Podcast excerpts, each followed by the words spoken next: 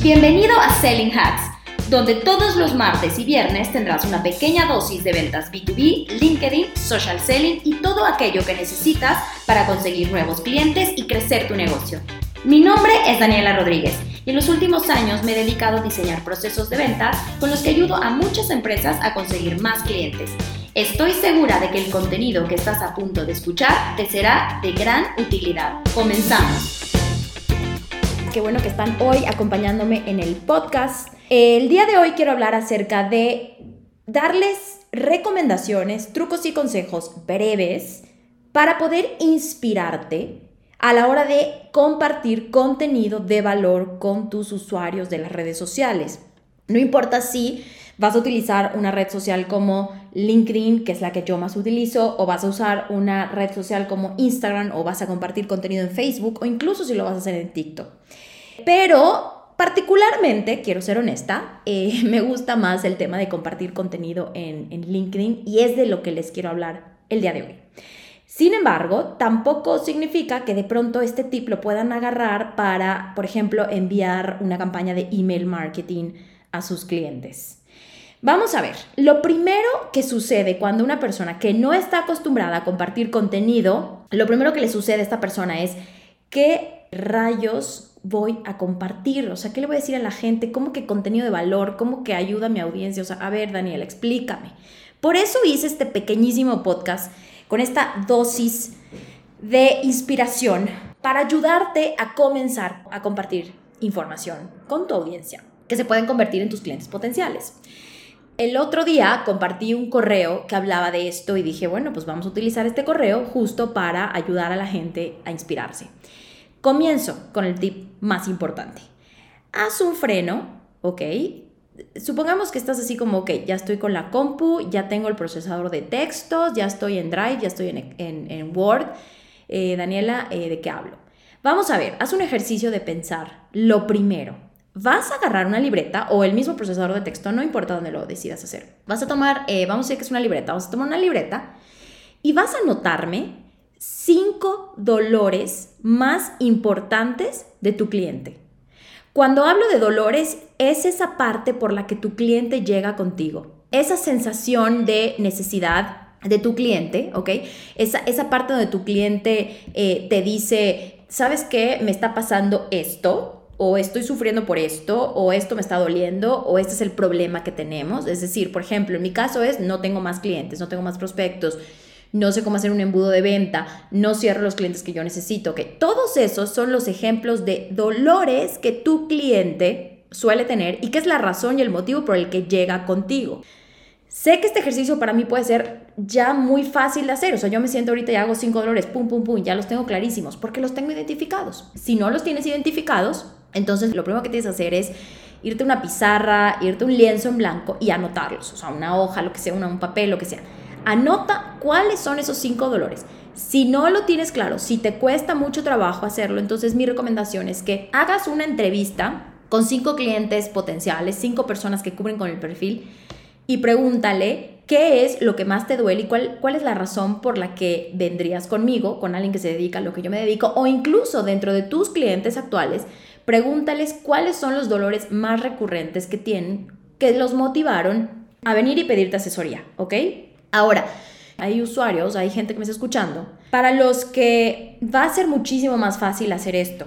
Este ejercicio probablemente ya lo han hecho. Entonces, si yo les digo, anota cinco dolores de tu cliente, ¡pum! Lo pueden hacer en 10, 15, 20 o una hora. Sin embargo, hay gente, y lo sé, que va a tener que empezar por decir, ok, rayos, o sea, no sé a qué se refiere Daniela. A ver, ¿cómo que dolores? Sí, problemas, los problemas de tu cliente. Haz ese ejercicio, no importa en el momento en el que estés, pero hazlo y hazlo ya. Si ya lo tienes claro, imaginemos que ya lo tienes claro, entonces ve a un papel y redacta dolor número uno y más importante, dolor número dos, dolor número tres. Cuando hablo de dolor, señores, en serio, dolores, no problemas nada más, dolores, o sea, cosas que le agobian a tu cliente y por lo cual necesitas resolverlas con tus productos y tus servicios, ¿ok? Vale, ya tienes esos cinco dolores, ya los anotaste. Uno, dos, tres, cuatro, cinco, has desarrollado completamente las ideas. ¿Qué es lo que vas a hacer ahora? vete al mismo procesador de texto y entonces empieza a redactar una posible, vamos a hablar de un post en LinkedIn, ¿ok? Una posible publicación en LinkedIn que empiece con una frase atractiva que va directa al dolor. Después desarrolla una idea de este problema, o sea, cuenta más una historia del problema.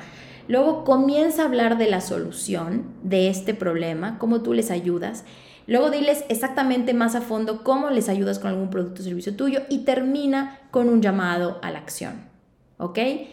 Esta forma de desarrollar, de, de inspirarte para tener esos cinco dolores y luego con cada dolor hacer una publicación, que ojo, no necesariamente tiene, tiene que ser un post. Yo te acabo de hablar de un post de LinkedIn, una publicación, pero puede ser un correo, ¿ok? ¿Por qué no? Ok, si te da, no, no, tienes ganas de hacerlo en LinkedIn, ve a, un correo, mándale, mándaselo a 10, 20 clientes eh, que tengan sus potenciales, que tengan sus correos.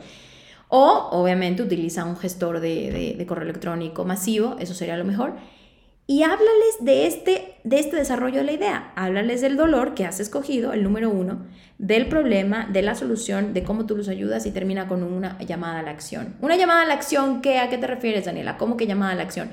Sí, por ejemplo, eh, si te gustaría conocerme, mm, responde este correo. Si te gustaría saber más, eh, métete a esta liga o a mi página web o o a esta página que habla de este producto. Es decir, llama a la acción, o sea, llama a que esa persona haga algo después, que no nada más se quede con ese contenido, sino que pueda hacer algo que nos acerque más a este, a este usuario que te está leyendo. Con estos dos consejos, que me parece que son muy pequeñitos pero muy importantes, vas a poder empezar a crear contenido de valor. ¿Por qué? Porque estás hablando del problema, pero también estás hablando de la solución. Y lo que quiere la gente es cómo solucionar las cosas que hoy le preocupan.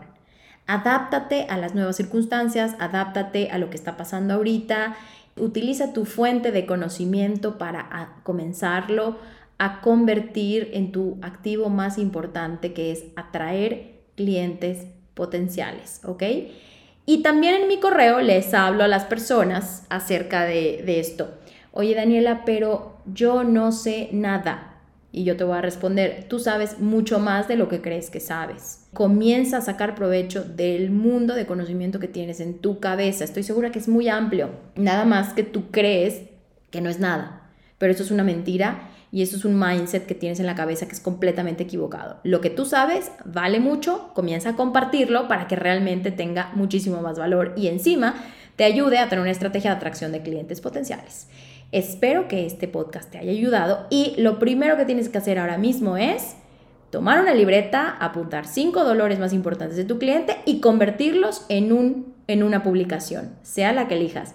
Una publicación en LinkedIn, una publicación en tu Instagram, un correo electrónico a una base de datos, a una base de correos que tengas de prospectos o incluso puedes llegar a hacer una publicación en tu cuenta de Facebook, la personal, y puedes llegar a personas de tu misma red que en un momento dado no tenías idea que se podían convertir en clientes potenciales y al final te acaban contactando y pidiéndote más información.